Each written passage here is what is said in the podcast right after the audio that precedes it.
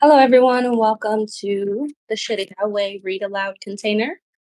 This um, call takes place usually every Wednesday at 2:30 p.m. Louisiana time, and we have officially started a new section of the text. And the section that we're in is called "The Mysticism of Sound," and we're reading chapter two today. And to join um, the discussions of these chapters, I would like to welcome you all to join the book club discussion containers, which uh, take place usually where they were taking place for Saturday, every Saturday for a while, but I just changed the time to reflect that um, book club discussion will be taking place every Sunday at 8:30 p.m. Louisiana time. And I know that's kind of late, but it works for me now. So hopefully I'll see you guys who are listening asynchronously and those of you all who are here, here live, hopefully I'll be able to see y'all um, this upcoming Sunday. So, chapter two is titled Vibrations. And I'll start reading. And if anyone wants to pick up after me, you're more than welcome to.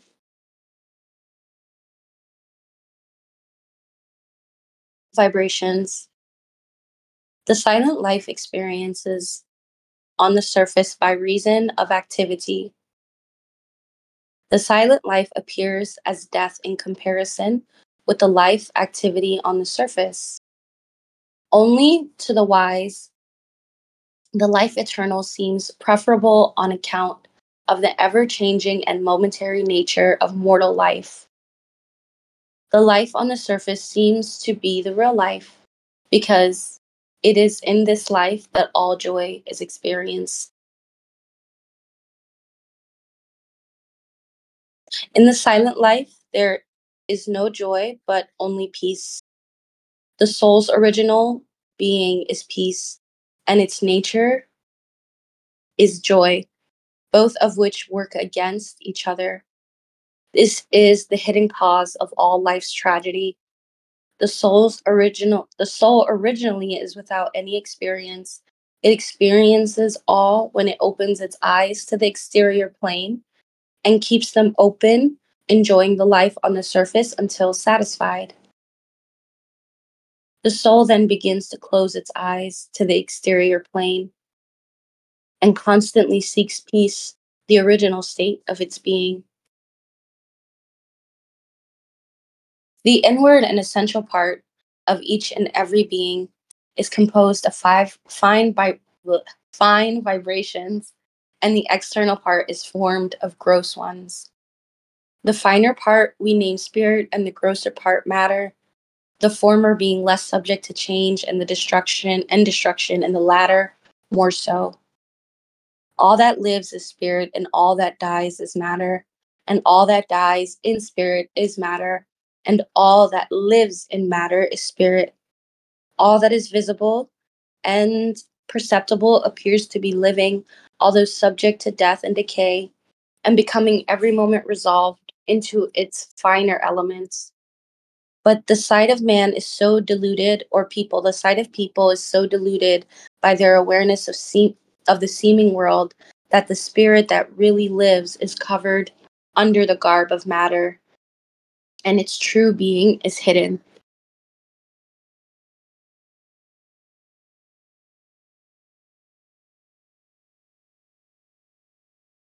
It is the gradual increasing activity which causes vibrations to materialize, and it is the gradual decrease of the same which transmutes them again into spirit. As has been said, vibrations pass through five distinct phases while changing from the fine to the gross, and the elements of ether, air, fire, water, and earth. Each has a savor, color, and form peculiar to itself. Thus the elements form a wheel which brings them all in time to the surface. At each step in their activity they vary and become distinct from each other, and it is the grouping of these vibrations which causes variety in the objective world. The law, which causes them to disperse, humans call destruction. Vibrations turn to atoms, and atoms generate what we call life. Thus it happens that their grouping, by the power of nature's affinity, forms a living entity. And as the breath manifests through the form, so the body becomes conscious. In one individual, there are many fine and small beings hidden in his blood, in their brain cells, in her skin, and in all planes of their existence. As in the physical being of an individual, many small germs are born and nourished, which are living beings. So in their mental plane also there are many beings, termed muwakala, muwakals, elementals. These are still finer entities born of, of humans' own thoughts. And as the germs live in their physical body, so the elementals dwell in their mental sphere. Humans often imagine that thoughts are without life. They do not see that they are more alive than the physical germs and that they have a birth, childhood, youth, age, and death. They work for man's advantage or disadvantage according to their nature. The Sufi creates, fashions, and controls them. They drill them and rule them throughout their life. They form the army and carry out their desires. As the germs constitute man's physical being and the elementals his mental life, so do the angels constitute his spiritual existence. These are termed farishtas.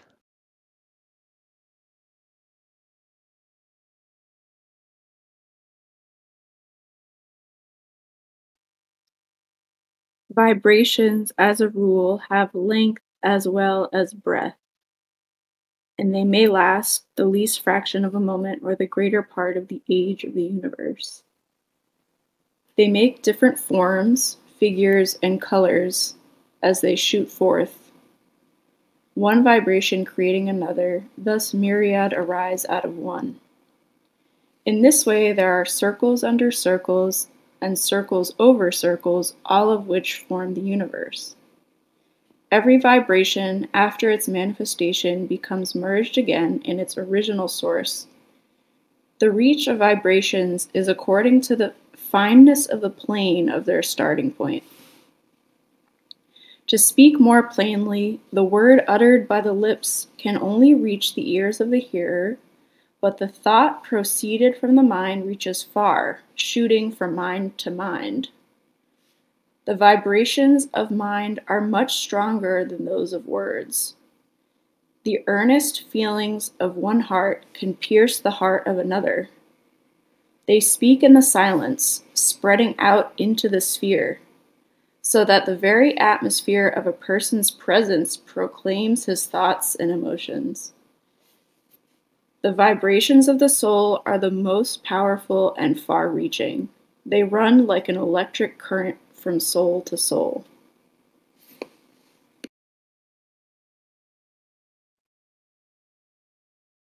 All things and beings in the universe are connected with each other, visibly or invisibly. And through vibrations, a communication is established between them on all planes of existence. As an ordinary instance, if one person coughs in an assembly, many others begin to do the same. And the same is the case with yawning. This also applies to laughter, excitement, and depression. This shows that the vibrations convey the condition of one being to another. The seer therefore knows of the past, present, and future, and perceives the conditions perceives conditions on all planes of existence. Vibrations work through the cord of sympathy existing between man, people, and their surroundings, and reveal past, present, and future conditions. This explains why the howling of dogs foretells death, and the neighing of horses, the approach of danger. Not only animals show this, but even the plants in times of sorrow begin to die, and the flowers to fade while during times of happiness they grow and flourish.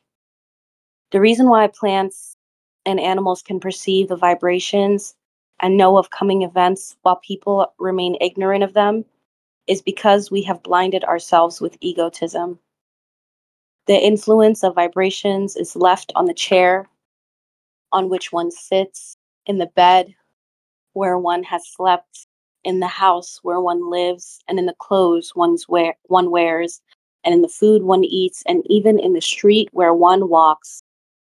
every emotion arises from the intensity of vibrations that, when active in different directions, produce different emotions, the main cause of every emotion being activity alone. Every vibration, while active, raises the consciousness to the outermost surface, and the mist caused by this activity collects clouds that we call emotions. The clouds of emotion obscure the clear sight of the soul. Therefore, passion is called blind.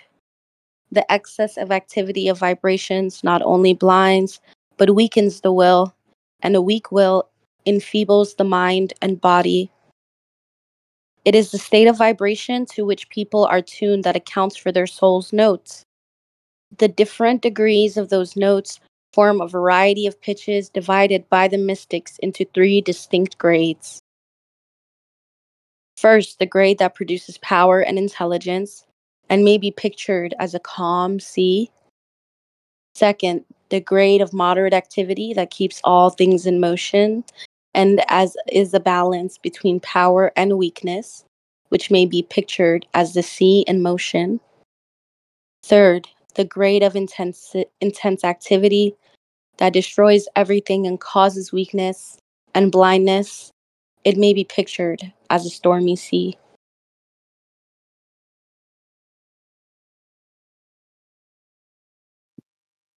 In the activity of all things and beings, the pitch is recognized by the seer, as a musician knows the key in which any particular music is written. Man's atmosphere tells of the grade of activity of his vibrations. If vibratory activity is properly controlled, people may experience all life's joy and at the same time not be enslaved by it.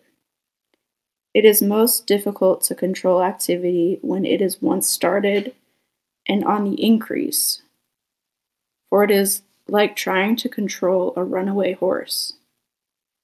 But yet, in the control abides the whole of what is called mastership.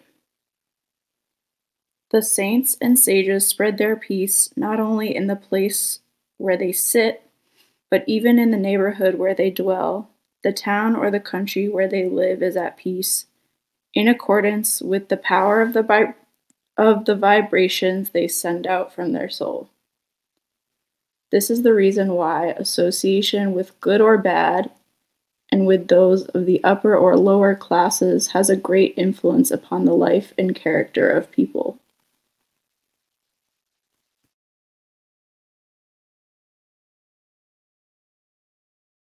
The vibrations of thought and feeling create, procure, and prepare of themselves all the necessary means for their manifestation on the surface.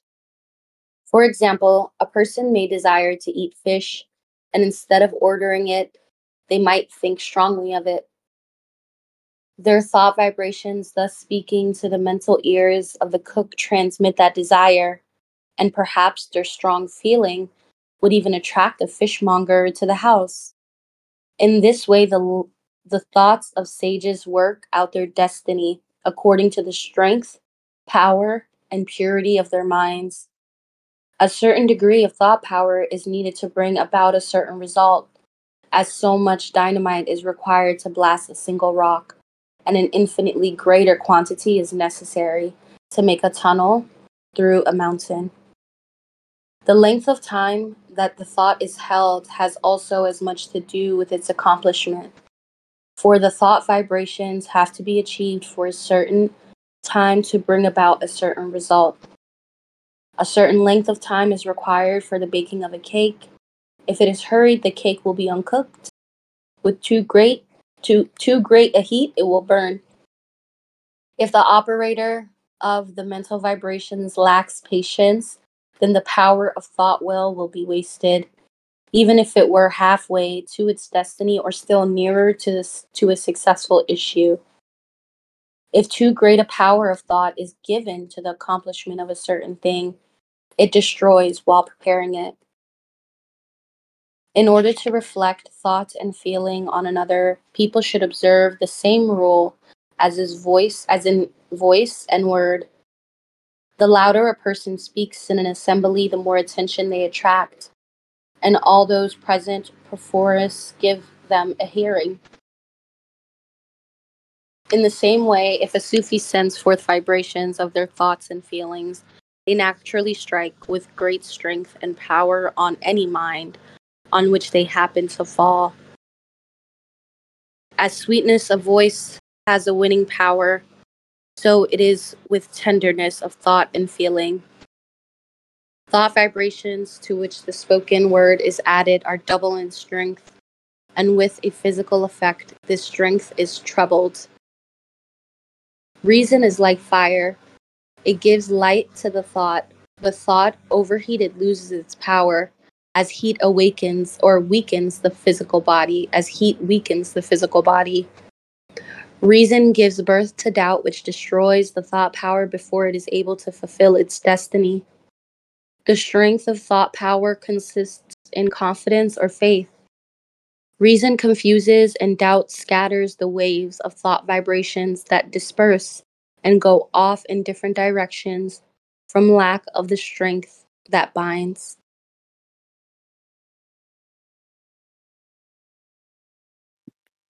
One should never think or speak against one's desire, for it weakens the thought vibrations and often brings about contrary results. A variety of thoughts springing up at the same time naturally enfeebles the power of mind for none of them has a chance to mature, just as twins are often imperfect and triplets seldom live.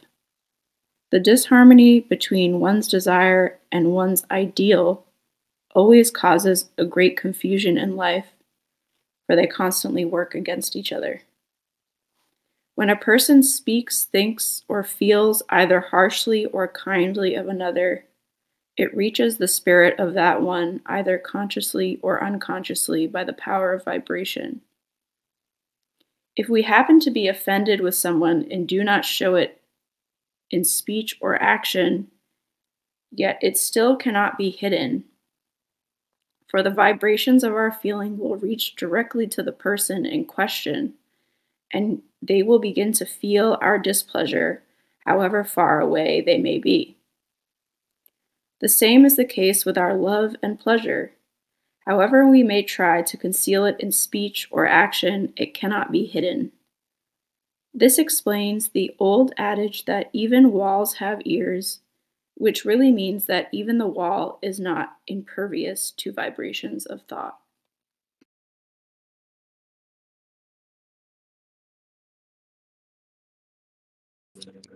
Sufis give special attention to the good and bad wishes of people.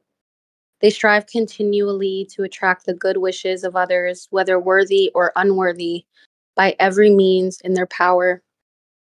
Intensity of activity produces strong vibrations named in Sufi terms jalal.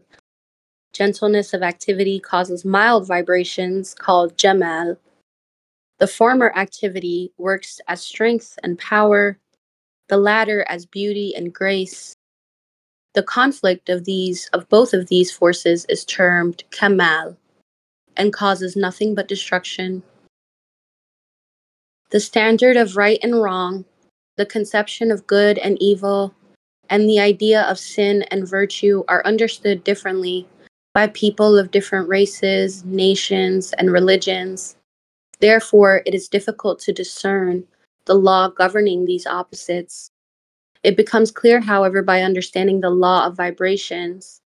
All things and beings on the surface of existence seem separate from one another, but in every plane, beneath the surface, they approach nearer to each other, and in the innermost plane, they all become one.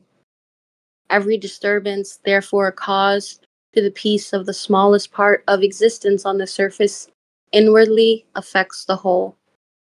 Thus, any thought, speech, or action that disturbs peace is wrong, evil, and a sin. If it brings about peace, it is right, good, and a virtue. Life being done like a dome, its natural, its nature is also dome like. Disturbances of the slightest part of life disturbs the whole, and returns as a curse upon the person who caused it. Any peace produced on the surface comforts the whole, and thence returns as peace to the producer. This is the philosophy of the reward of good deeds and the punishment of bad deeds given by the higher powers. Well, thank y'all so much for tuning in to this read aloud, chapter two, and the section titled The Mysticism of Sound. We will be again discussing this chapter. I feel like I'm screaming because they're mowing the lawn outside my window. Um, but the discussion will take place on Sunday at 8:30 p.m. Louisiana time. So I hope to see you guys there. Peace and thanks for listening.